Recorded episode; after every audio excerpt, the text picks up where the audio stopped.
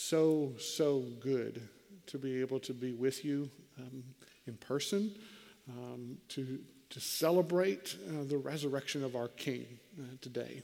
Uh, cannot tell you, um, can't describe the, the emotion that began to kind of overwhelm me in the back, um, and just thinking about where we were a year ago today.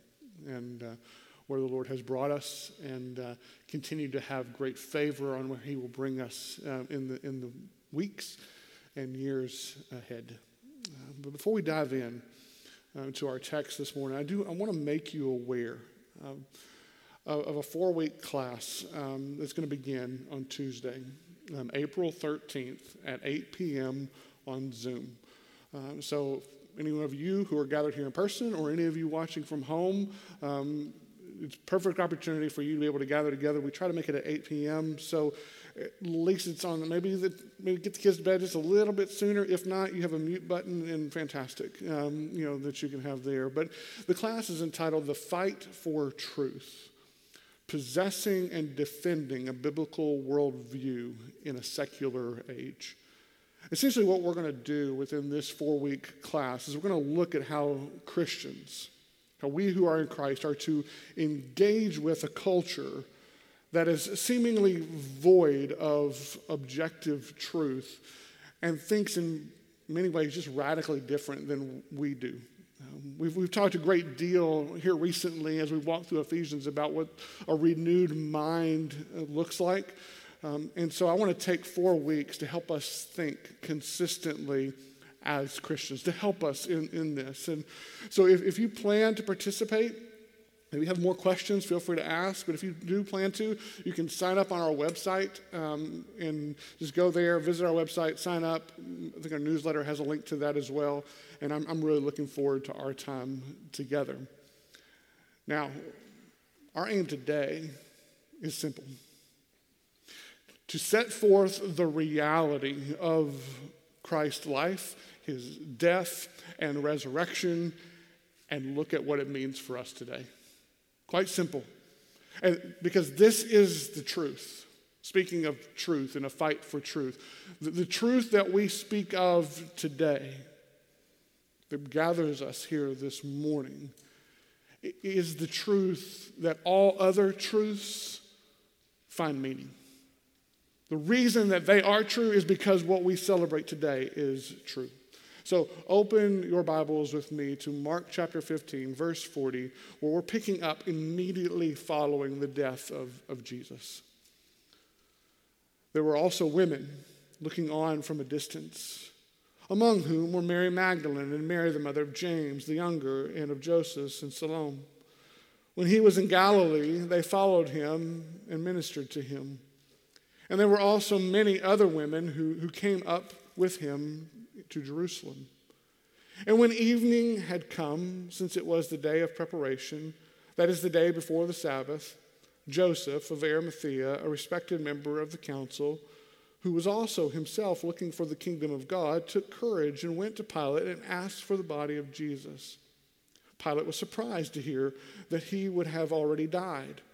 And summoning the centurion, he asked him whether he was already dead. And when he learned from the centurion that he was dead, he granted the corpse to Joseph. And Joseph bought a linen shroud, and taking him down, wrapped him in the linen shroud, and laid him in a tomb that had been cut out of the rock. And he rolled a stone against the entrance of the tomb. Mary Magdalene, Mary, the mother of Joseph, saw where he was laid. When the Sabbath was passed, Mary Magdalene, Mary, the mother of James, and Salome bought spices so that they might go and anoint him. And very early on the first day of the week, when the sun had risen, they went to the tomb. And they were saying to one another, Who will roll away the stone for us from the entrance of the tomb? And looking up, they saw that the stone had been rolled back. It was very large. And entering the tomb, they saw a young man sitting on, on the right side dressed in a white robe, and they were alarmed. And he said to them, Do not be alarmed. You seek Jesus of Nazareth, who was crucified. He has risen. He is not here. See the place where they laid him. But go tell his disciples and Peter that he is going before you to Galilee. There you will see him, just as he told you. And they went out and fled from the tomb, for trembling and astonishment had seized them. And they said nothing to anyone, for they were afraid. Such good news. And what we're looking at today is literally the most important truth in all of human history that Jesus, the, the Son of God, died and rose from the grave. Which brings us to point number one Jesus really did die. Now, throughout history, there have been various theories proposed in, in, an attempt to explain away the validity of Christ's death. Maybe you've heard some of these theories. Some saying he didn't really die, he, he just appeared that he died. We could spend hours discussing all these theories, but here's what's certain the act of crucifixion, it left no survivors.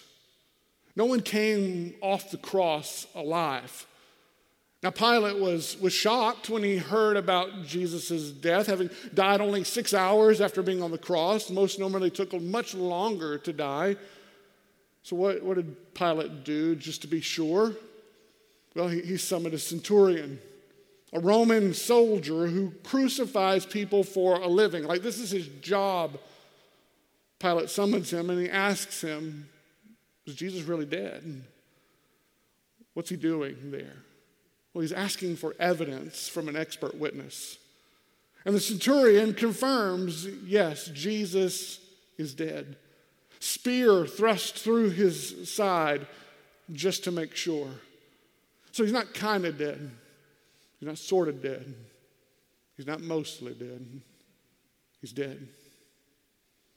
So there were three women the centurion, Joseph of Arimathea, and others, all used by Mark as a list of eyewitnesses, all providing evidence that Jesus really was dead. Someone didn't believe, like, nah, I, I, don't, I don't believe it. They said, well, well, go ask these witnesses. Any one of them, go ask, and they'll tell you that he has really died. He's dead. Now, why the importance of the eyewitnesses? Because evidence matters. Evidence matters, and at the heart of Christianity is the truth that, that Jesus, the eternal Son of God, taken on flesh, died on the cross. But then, after he died, number two, Jesus was really buried in a tomb. Verse 42. It was the day of preparation that is the day before the Sabbath. So it's Friday. As the Sabbath falls on sundown Friday evening through Saturday, and Joseph of Arimathea, who Mark tells us is a respected member of the council, that is the Jewish council, the Sanhedrin, same council that had sentenced Jesus to death. He comes to Pilate and he asks Jesus, asks Pilate for the body of Jesus. Just to note here, as scripture tells us, this took great courage on, on his part. Can you imagine like stepping out from his peers and around him and he's, he's going, he's asking for the body of, of Jesus? And after confirming that Jesus really had died, Pilate gives the body to Joseph. And then what does Joseph do? He buries Jesus in the tomb. And both Mary Magdalene and Mary, the mother of Joseph, are among the witnesses. Again, witnesses being important because they can give an account. This isn't a hoax, this isn't made up. They saw him die and he was buried. As at the heart of Christianity is the truth that Jesus really did die and really was buried in a tomb. Then, number three, Jesus really did rise from the dead. Here again, people throughout history have, have developed theories in an attempt to deny, deny the validity of the resurrection. Again, saying, well, he didn't really die. Appeared that he did. Others saying, well, somebody stole his body. Numerous other conspiracy theories. You didn't think that conspiracy theories were a new thing, did you? been around for, for centuries. But here Mark tells us that that Sunday morning, after the Sabbath had passed, Mary Magdalene, Mary the mother of James, and Salome, three women bought spices so that they may anoint him. And when they arrived at the tomb, what do they see? They see the stone rolled away, which leaves them stunned. This giant stone had been rolled away. They were walking up worried about how are they going to move it? How are we going to be able to move it? Now it's rolled away. Curiosity gets the better of them and they enter into the tomb. And you know who they do not see? Jesus. They don't see Jesus. Who do they see instead? A young angel of the Lord sitting on the right side, just waiting for them to arrive. He's sitting there dressed in a white robe, and they're alarmed. Like, who wouldn't be?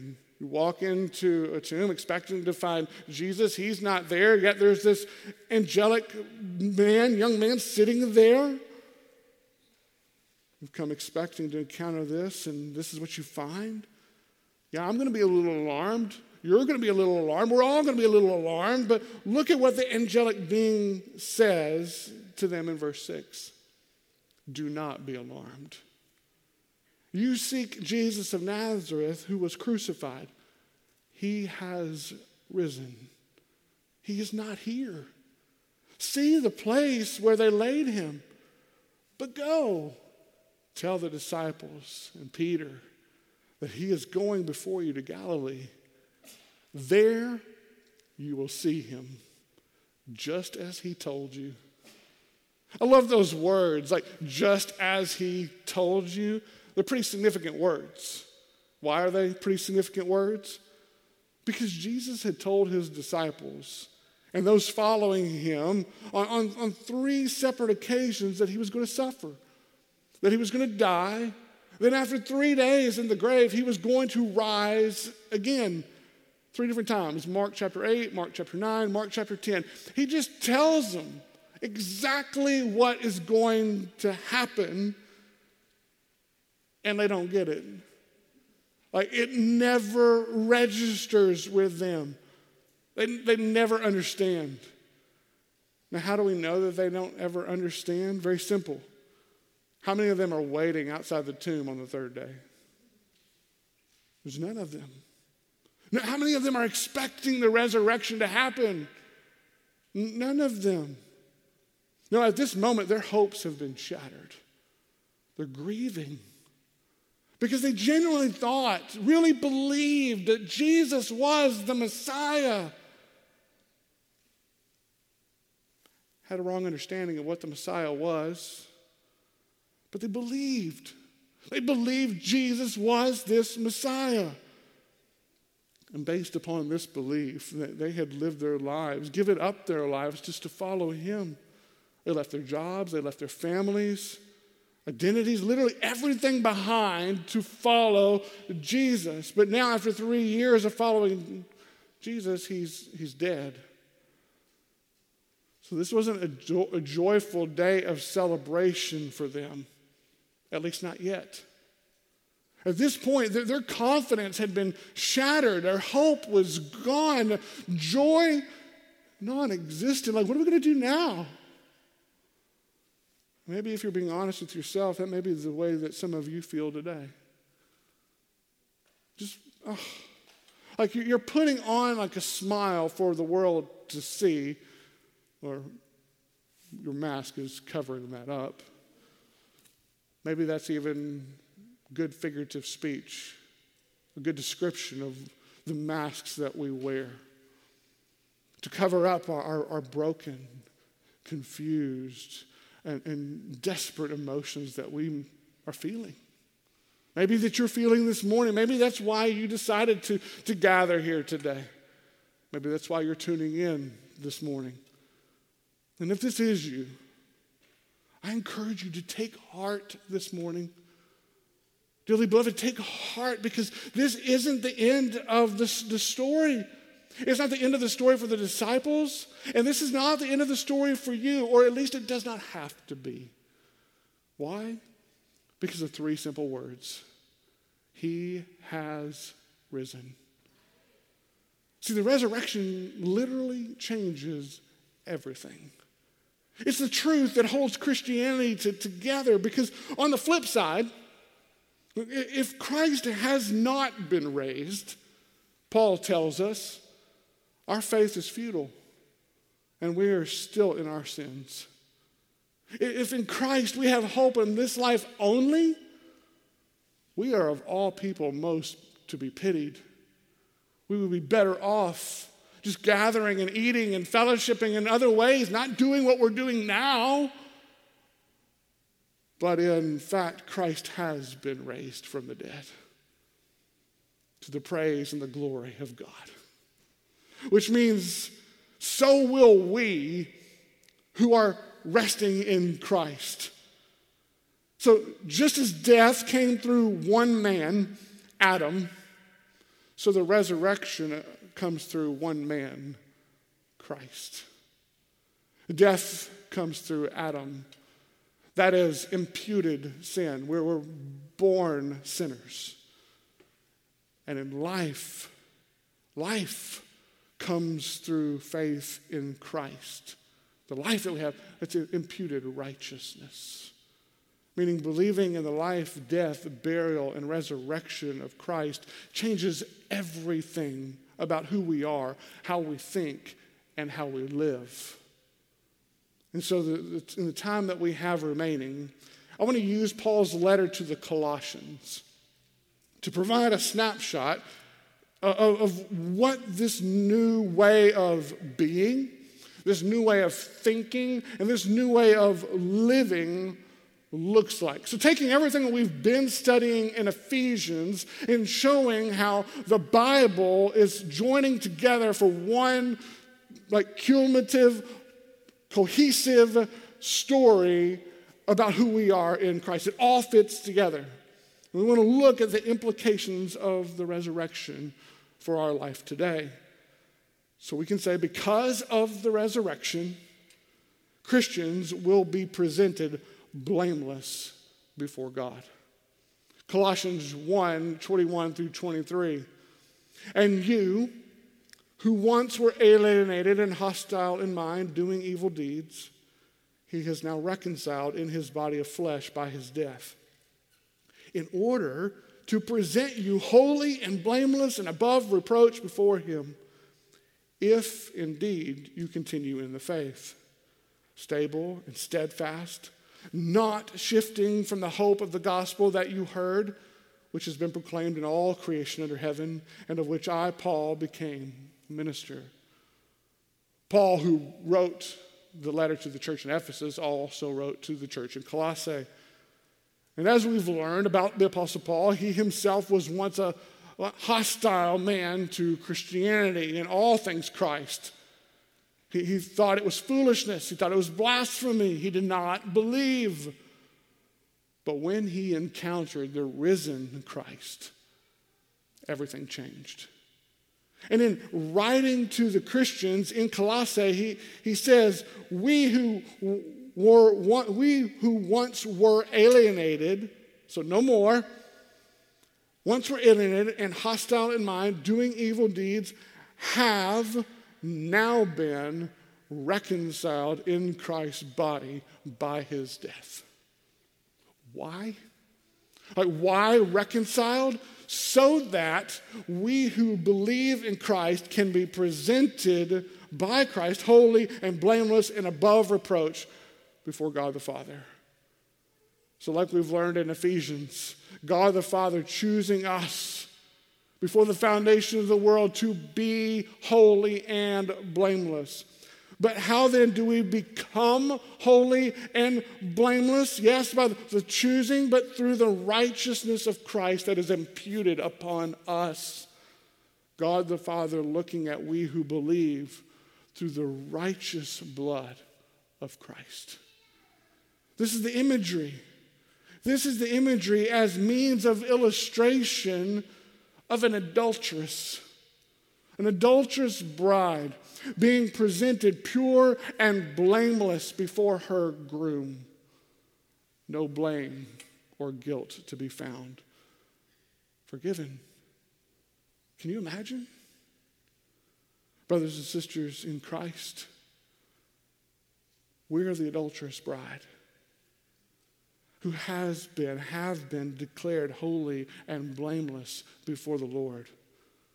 Which means for you, Christian, who find yourself this morning unable to quit beating yourself up over past sin, understand this morning that the resurrection of Christ is proof that if you're trusting in Christ as your only hope in life and in death, your sins were washed, past tense, whiter than snow. Jesus received your penalty for you. And through continuing faith in Him, you now stand holy and blameless before God. You have been forgiven. Stop beating yourself up. And remember, because of the resurrection, number two, Christians are buried with Christ in baptism. Picking up in Colossians chapter 2, verse 12. Having been buried with him in baptism, in which you were also raised with him through faith in the powerful working of God who raised him from the dead. And you who were dead in your trespasses and the uncircumcision of your flesh, God made alive together with him, having forgiven us all our trespasses by canceling the record of debt that stood against us with its legal demands.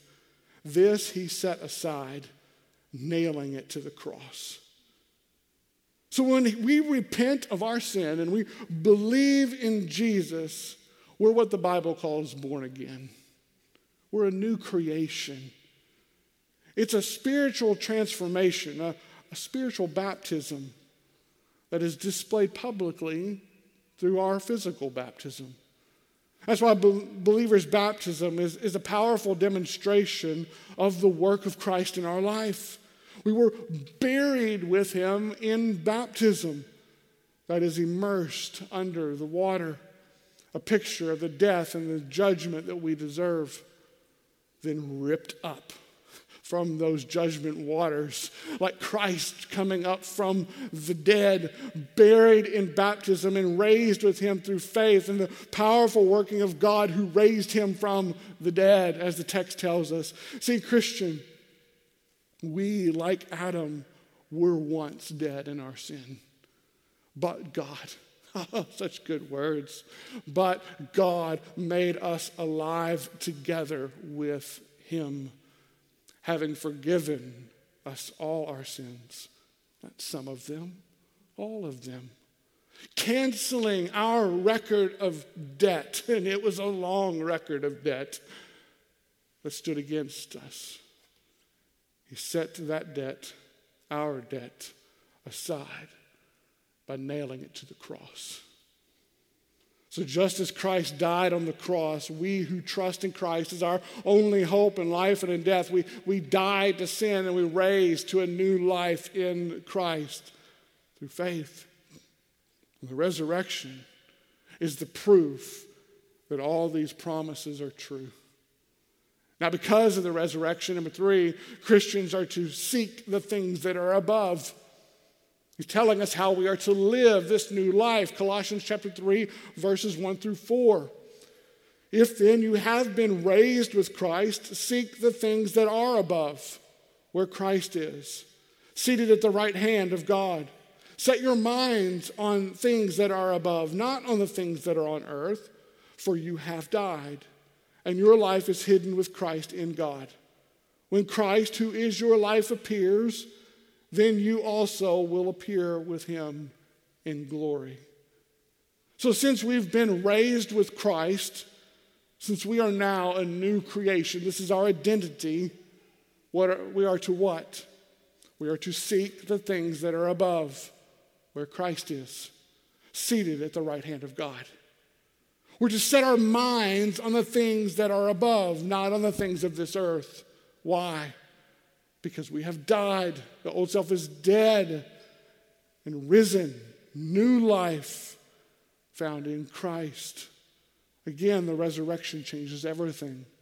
Christ did not save us from the penalty of just from the penalty of sin, like a get out of jail free card. Hey, the penalty's wiped away. No, but from its trappings as well. He gives us new minds, new desires, new aspirations. So ask yourself do you desire the things of Christ? Do you desire to seek the things that are above? If not, why? If the answer is yes, when, when Christ returns, you will appear with him in glory. If the answer is no, you won't. Now, how can we have this confidence? Because of the resurrection, and because the resurrection, number four, Christians are to put to death what is earthly in us. Again, talking about how we live a resurrected life. Picking up in verse 5 of Colossians. Put to death, therefore, what is earthly in you sexual immorality, impurity, passion, evil desire, and covetousness, which is idolatry. On account of these, the wrath of God is coming. In these, you too once walked when you were living in them. But now you must put them all away anger, wrath, malice, slander, and obscene talk from your mouth. Do not lie to one another, seeing that you have put off the old self with its practices, and have put on the new self, which is being renewed in knowledge after the image of its creator. Here there is not Greek and Jew, circumcised and uncircumcised, barbarian, Scythian, slave, free, but Christ is, is all and in all. So, just as we are to seek the things that are above, if we have been raised with Christ, we are to put to death what that which is earthly in us. Paul lists such earthly things as sexual immorality and impurity and passion and evil desire, covetousness, idolatry, saying, on account of these things, the wrath of God is coming against everyone who does not take shelter under his blood. I don't have to, to get descriptive here. I, I believe, I hope that you understand what these things look like in your life or once looked like. If you don't understand, I'm happy to discuss. But as Paul tells us, these are the things we once walked in, and that once described us, but no more.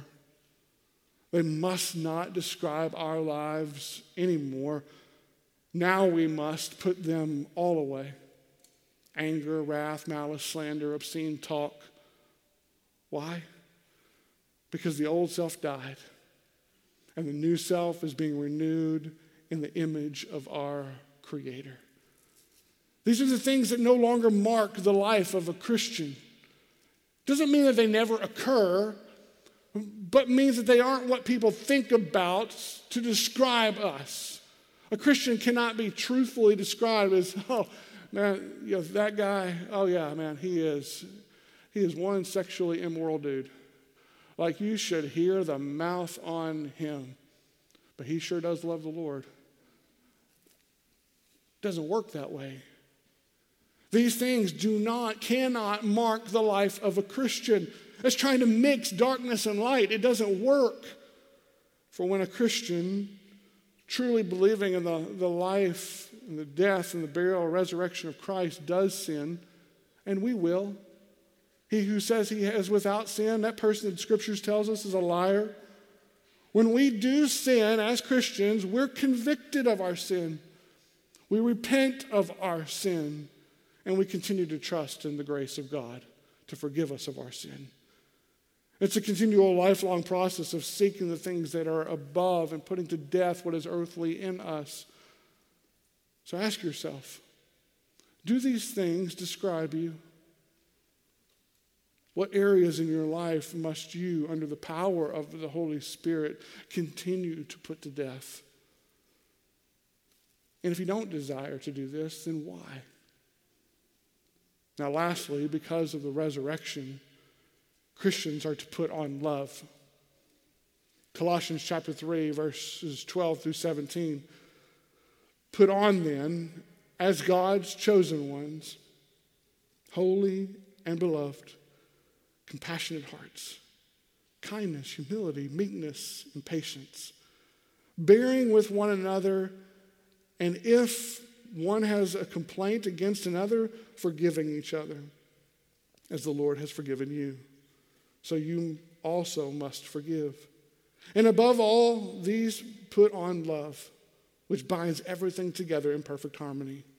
And let the peace of Christ rule in your hearts, to which indeed you were called in one body. And be thankful. Let the word of Christ dwell in you richly, teaching and admonishing one another in all wisdom, singing psalms and hymns and spiritual songs with thankfulness in your hearts to God. And whatever you do in word or deed, do everything in the name of the Lord Jesus, giving thanks to God the Father through him. So while we are to put to death what is earthly in us, we who are children of God are to put on compassionate hearts, kindness, humility, meekness, patience. We are to be a people who, who bear with one another and forgive one another. And above all else, we put on love. Why? Christians are a people marked by love. It's what binds everything together. Love is what Christ exemplified.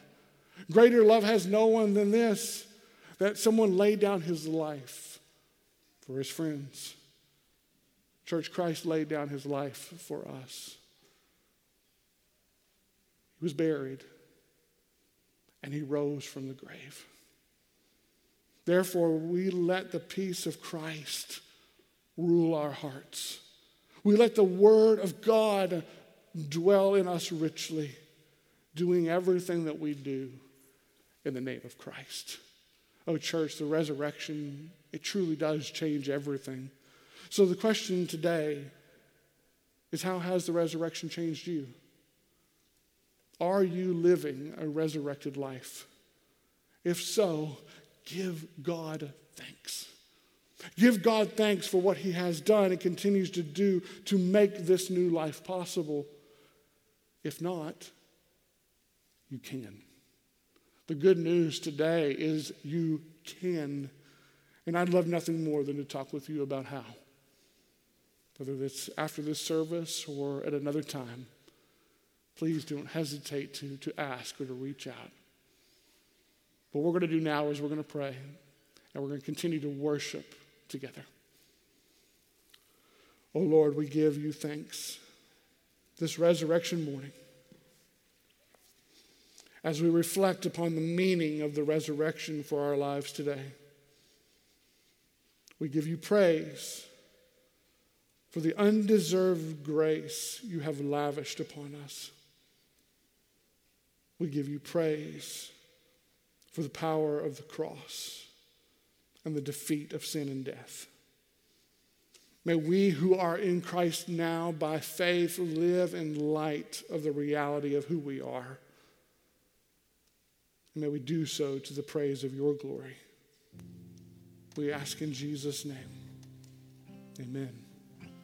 Let's stand together and sing the power of the cross.